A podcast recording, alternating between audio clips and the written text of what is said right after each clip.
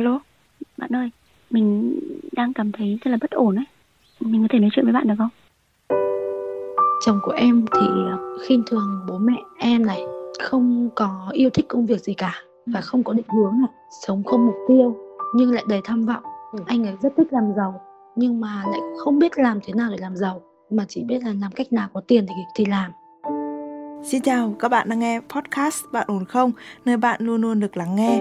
Chương trình có sự đồng hành của nhãn hàng Inat, thương hiệu liên kết với Hội Liên hiệp Phụ nữ để hỗ trợ các chị em bảo vệ bản thân, làm chủ cuộc sống.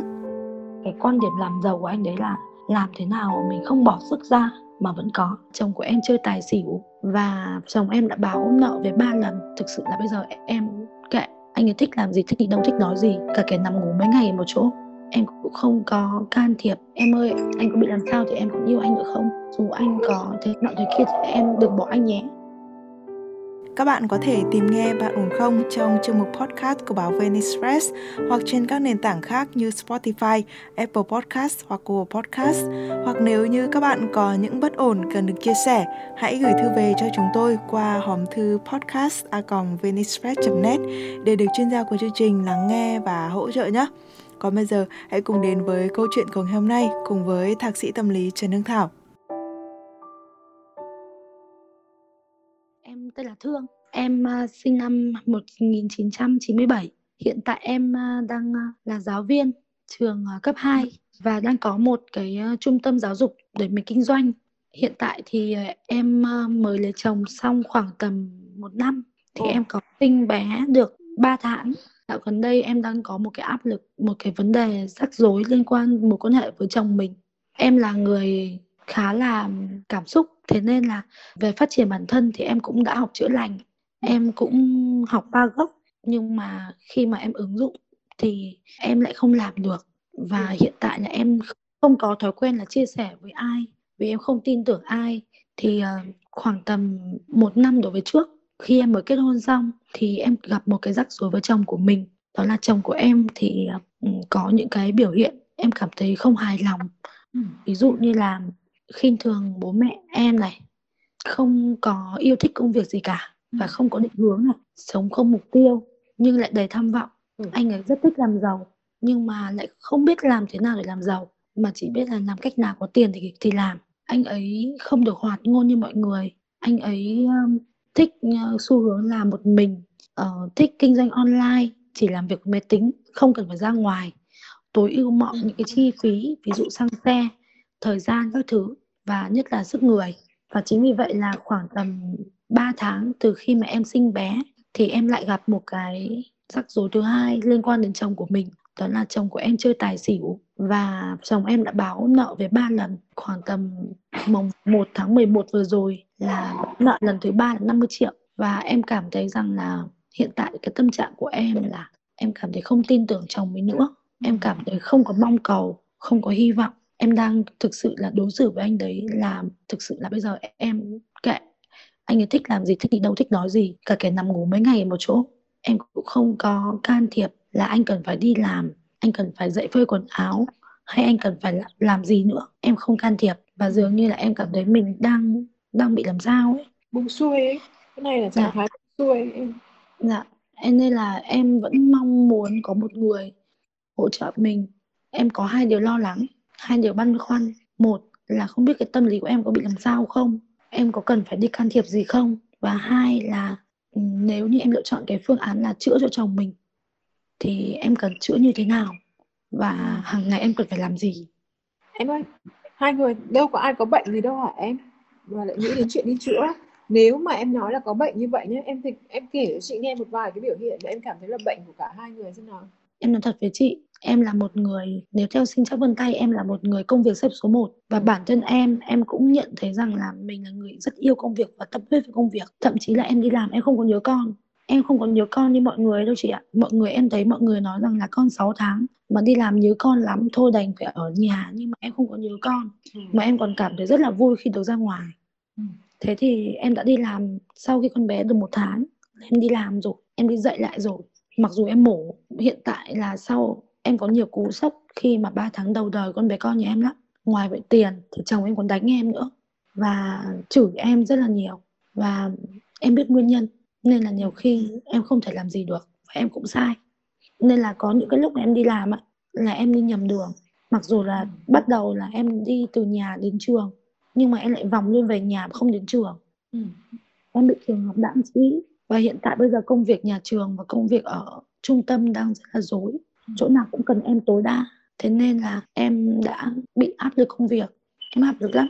Em hay có những cái tính trì hoãn. Đấy là phần của em còn phần của chồng em thì chồng em từ những từ lúc mà báo nợ lần một lần hai lần ba là chồng em chỉ nghĩ cái chết. Rất nhiều lần anh uống thuốc an thần uống cả hộp luôn ạ. Ừ. cộng với cái việc là anh ấy liên tục nói chuyện với em về vấn đề chết.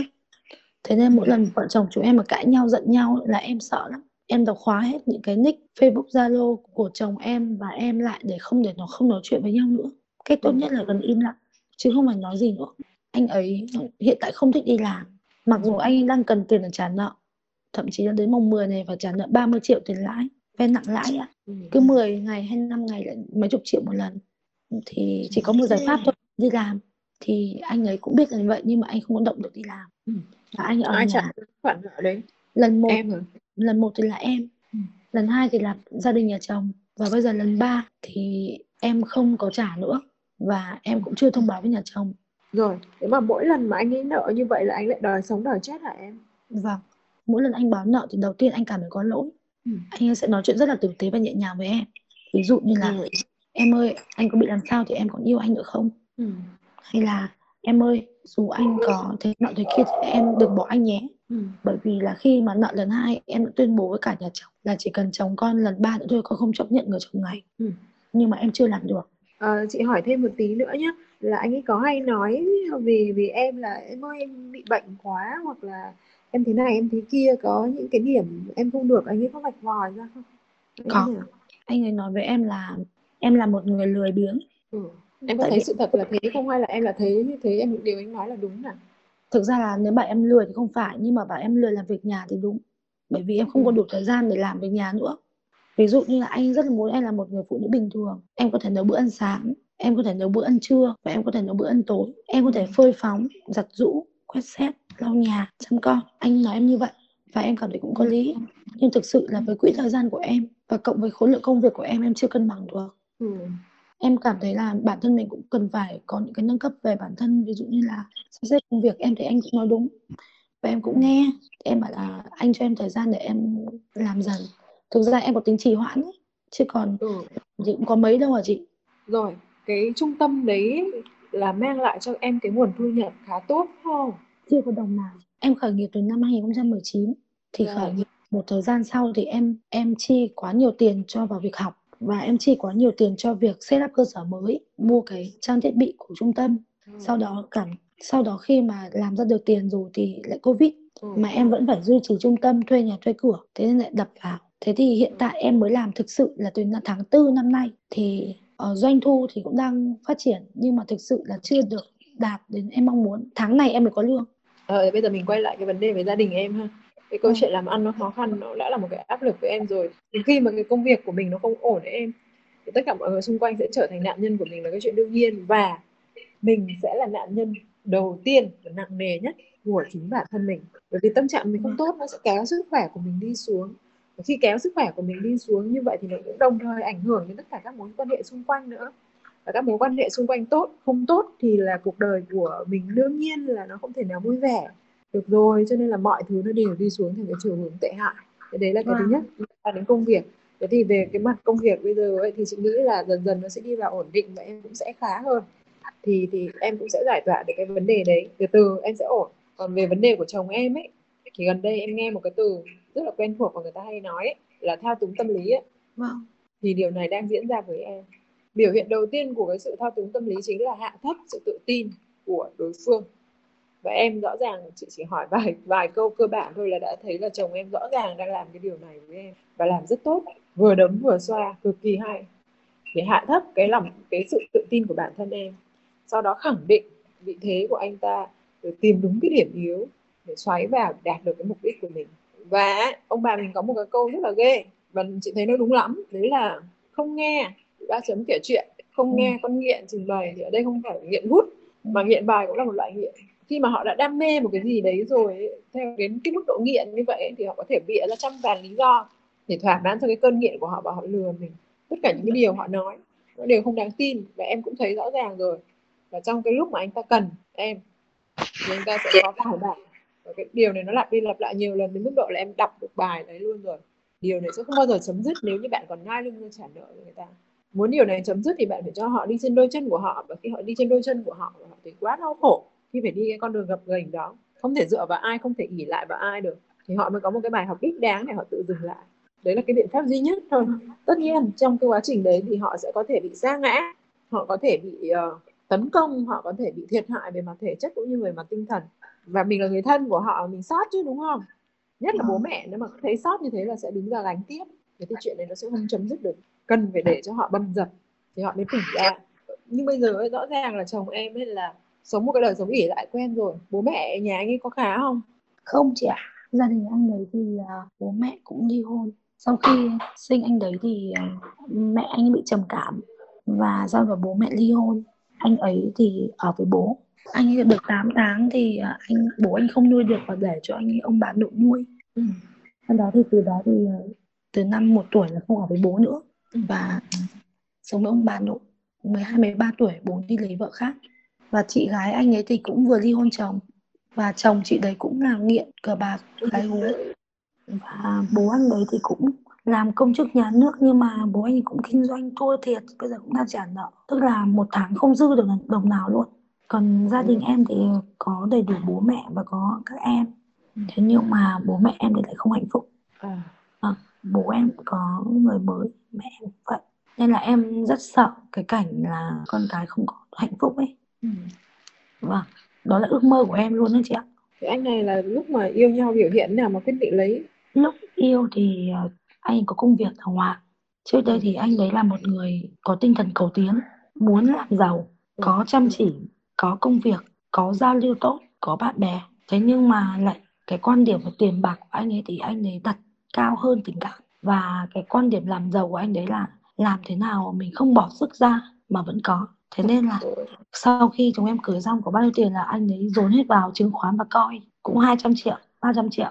Và bây giờ năm nay thì coi và chứng khoán giảm xuống. Anh ấy cũng không hối hận. Anh coi đó là một cái sự tích lũy, một cái tài sản. Không, năm nay thì năm khác nó tăng.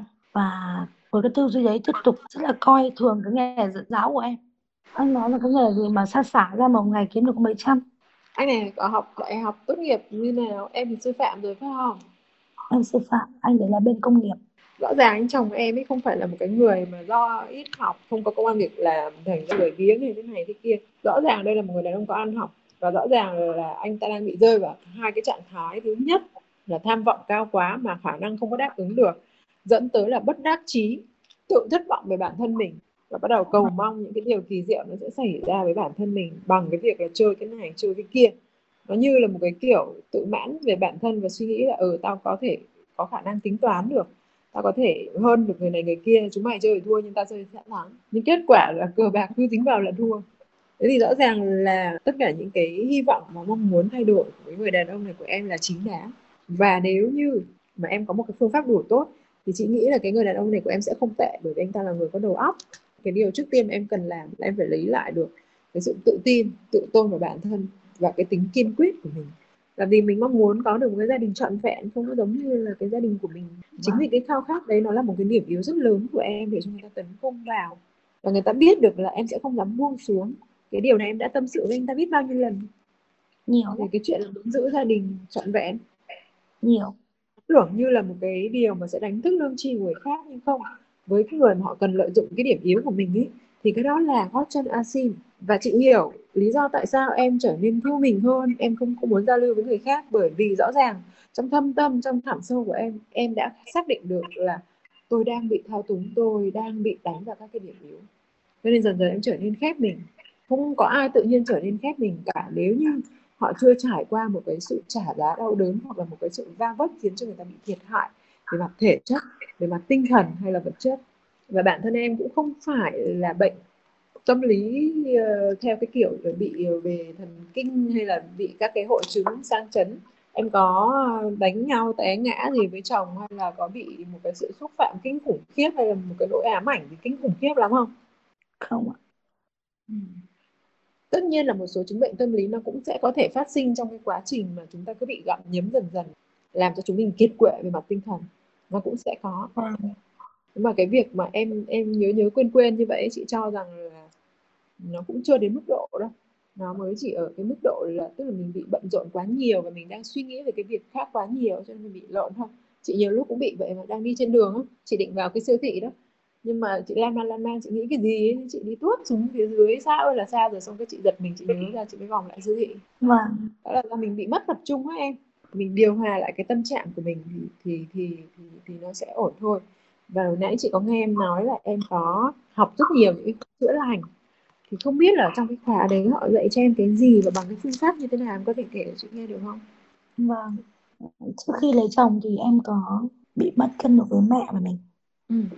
sau đó thì ờ, em đi học về chữa lành em học những cái chủ đề ví dụ như là bản ngã Ừ. em học về vô ngã Ừ. học về cái tôi những cái tư duy nếu như mà mình bị mất những mối quan hệ của mình là nó thể hiện cho chất lượng cuộc sống của mình rồi em thấy đúng luôn Ừ. rồi có những cái bài tập khiến cho em hồi tưởng về hình dung ra rõ hơn về cái nguyên nhân mà tại sao cái người đó lại như thế mà sẽ điều chỉnh cảm xúc của mình từ trách cứ oán giận sang mình thông cảm mình mình từ bi hơn nhưng mà sau khi em thấy em làm được như vậy rồi á Ừ. thì người ta vẫn tiếp tục như vậy và người ta kiểu xéo mãi luôn ấy ừ, hoặc là cái sự bao dung ấy chưa kiên trì hoặc là chưa đủ thế nào nhưng mà em thấy một năm qua em làm như vậy chỉ nhận lại được những cái điều đó thôi Ừ.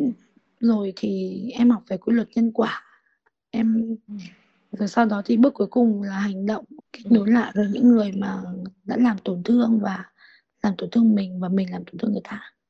Mọi bài học nó đều sẽ là đúng nếu như nó mang lại cho mình một kết quả tốt. Còn nếu nó không mang lại cho mình kết quả tốt thì mọi bài học đều là sai. Và cái sự sai và đúng này ấy, nó phụ thuộc vào chủ quan rất là nhiều. Cái đối tượng em áp dụng cái bài học này là cái đối tượng họ có hướng thiện hay không? Nếu họ hướng thiện thì sự bao dung của mình nó mới có kết quả cho nên là đối tốt với ai hay như thế nào cũng cần cần phải xem đối tượng nữa em. Trên đường đời này nhất là sau này khi em làm kinh doanh em sẽ có vô số cái bài học về những cái việc mà mình tốt với người ta nhưng người ta không hề tốt với mình. Và những người mà mà cái điều mà mà mà em cần tìm tới nhất không phải là cái việc là bao dung tha thứ cho người đó hay là kết nối lại với cái người đó. Mà cái điều mà em cần học được nhất ấy, chính là cái sự chấp nhận mọi sự đã xảy ra và nó vốn cần phải xảy ra như thế khi mà Vâng. mình cứ cố gắng mình mình quay về và mình mình chăn trở với một cái đối tượng mà họ không có những hồi hồi đáp tốt đẹp với mình ấy, thì cái người tổn thương sâu sắc hơn lại chính là mình.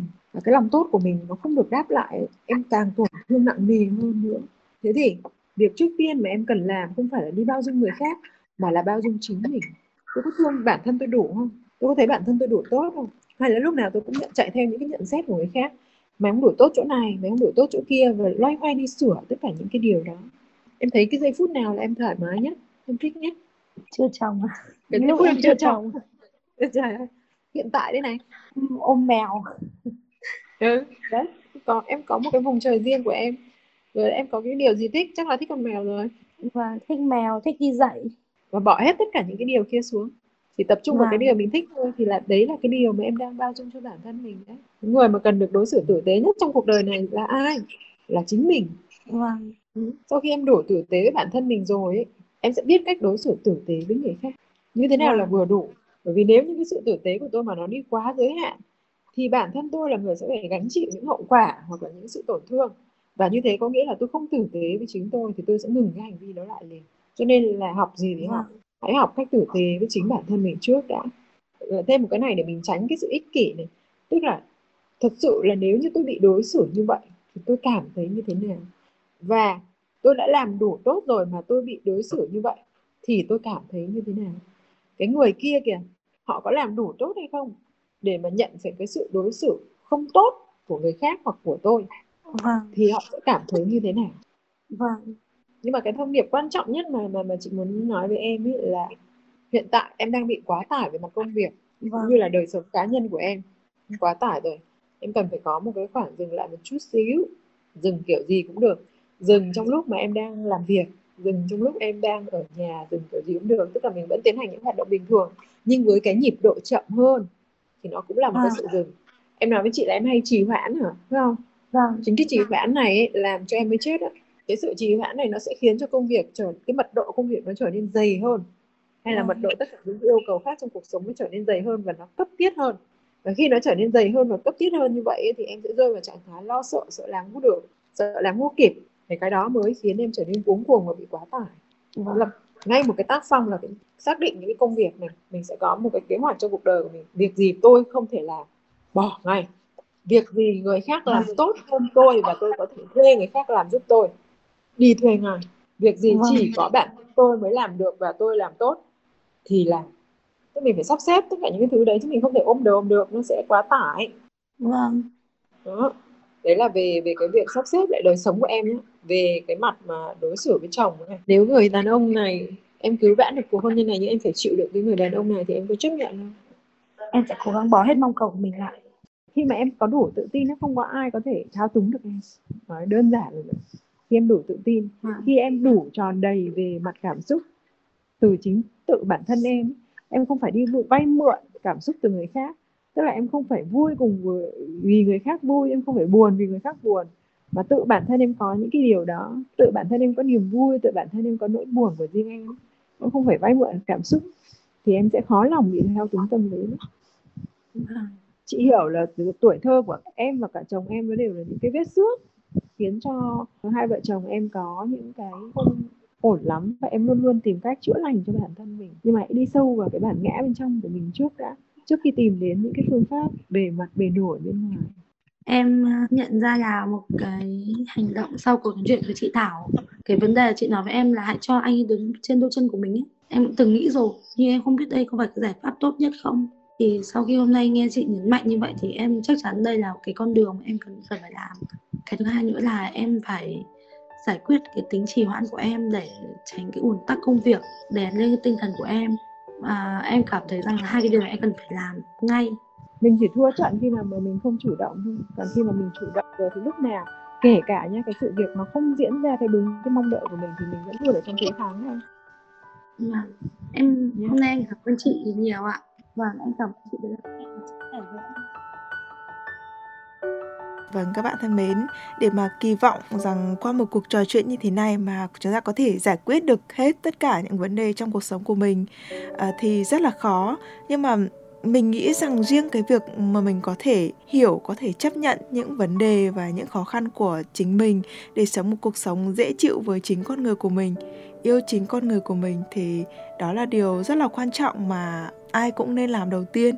Khi đó thì những vấn đề tiếp theo, bạn sẽ dễ dàng nhận diện và xử lý thôi. Mình tin là như thế. Và mình nghĩ là điều mà chúng ta nên làm khi mà mình gặp những bất ổn, những cái suy nghĩ nó rất là tiêu cực trong cuộc sống thì hãy thử tìm một người nào đấy để ngồi lắng nghe, ngồi chia sẻ có thể là bạn sẽ chút bỏ được một phần nào những gánh nặng và những u ám trong suy nghĩ của mình để hướng đến một cái gì đấy nó lạc quan hơn và tích cực hơn và nếu như bạn đang gặp phải những bất ổn, những bế tắc cần được chia sẻ thì hãy liên hệ với chúng tôi qua hòm thư podcast@venicepress.net. Dù đó là những vấn đề trong tình yêu, những gánh nặng cuộc sống, định kiến giới hay là những hạn định mà xã hội đã áp đặt lên từng độ tuổi thì chúng tôi vẫn luôn ở đây để lắng nghe các bạn. Chương trình Bạn ổn không có sự đồng hành của INAT và Hội Liên hiệp Phụ nữ, hỗ trợ nữ giới bảo vệ bản thân, làm chủ cuộc sống. Còn bây giờ thì Nguyễn Hằng xin phép được khép lại chương trình của chúng ta ngày hôm nay tại đây. Xin chào và hẹn gặp lại các bạn trong những chương trình sau.